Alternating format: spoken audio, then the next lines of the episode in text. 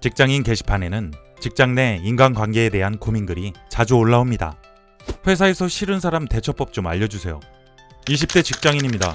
중소기업에 재직 중인데 일도 재미있고 급여도 만족하면서 다니고 있어요. 그런데 입사 동기 중 한 명이 너무 스트레스예요. 잘 모르겠다, 가르쳐 달라 하고는 은근슬쩍 일을 떠넘깁니다. 제가 좀 봐주면 가져가서 상사한테 자기가 한 척하고요. 뭐라고 하기도 애매하고 어떻게 하죠? 사람이 싫으면 답 없는 거죠.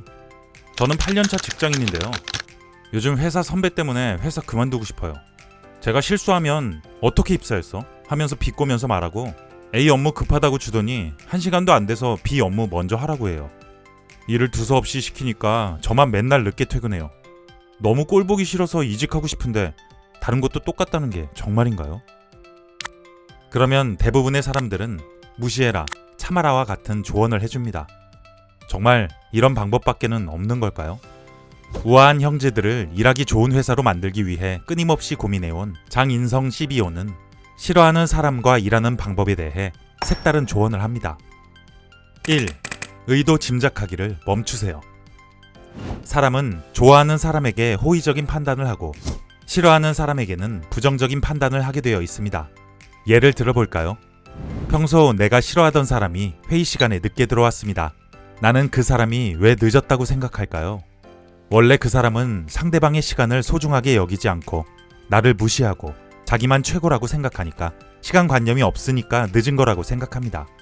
그런데 내가 평소에 존경하고 좋아하는 사람이 회의 시간에 늦는다면 어떨까요? 이 직전에 중요한 일이 있었을 거라고 생각할 겁니다. 내가 싫어하는 사람은 안 그래도 싫은데 싫어하는 것만 골라 하는 것 같습니다.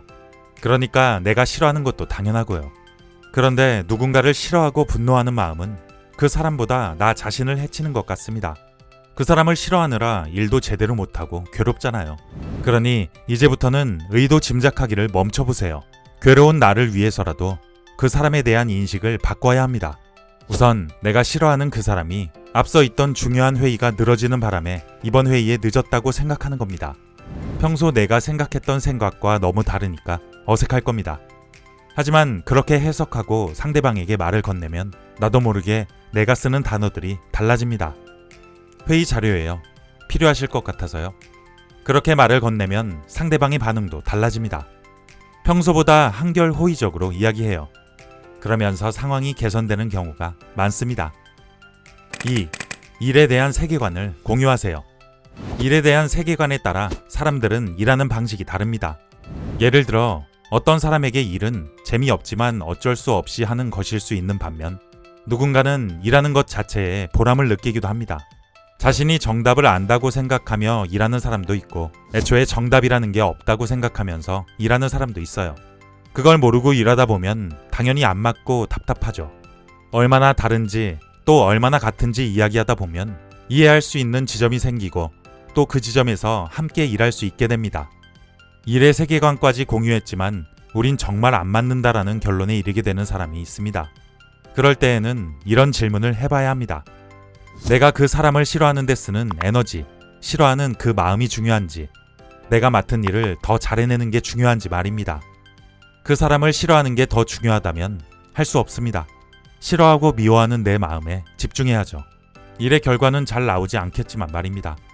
만약 자신의 일을 더 잘하는 게 중요하다면 그 사람이 내 일에 영향을 미치지 못하도록 감정을 꺼야 합니다. 어려운 미션이지만 각자의 노하우를 찾으면 좋겠습니다. 3. 도망가도 됩니다. 이렇게까지 했는데도 안 될 수 있습니다. 할 수 없죠. 그럴 때는 도망가세요. 싫어하는 사람과 일하는 법을 고민하기 전에 우선 싫어하는 사람이 없는 회사로 가야 합니다.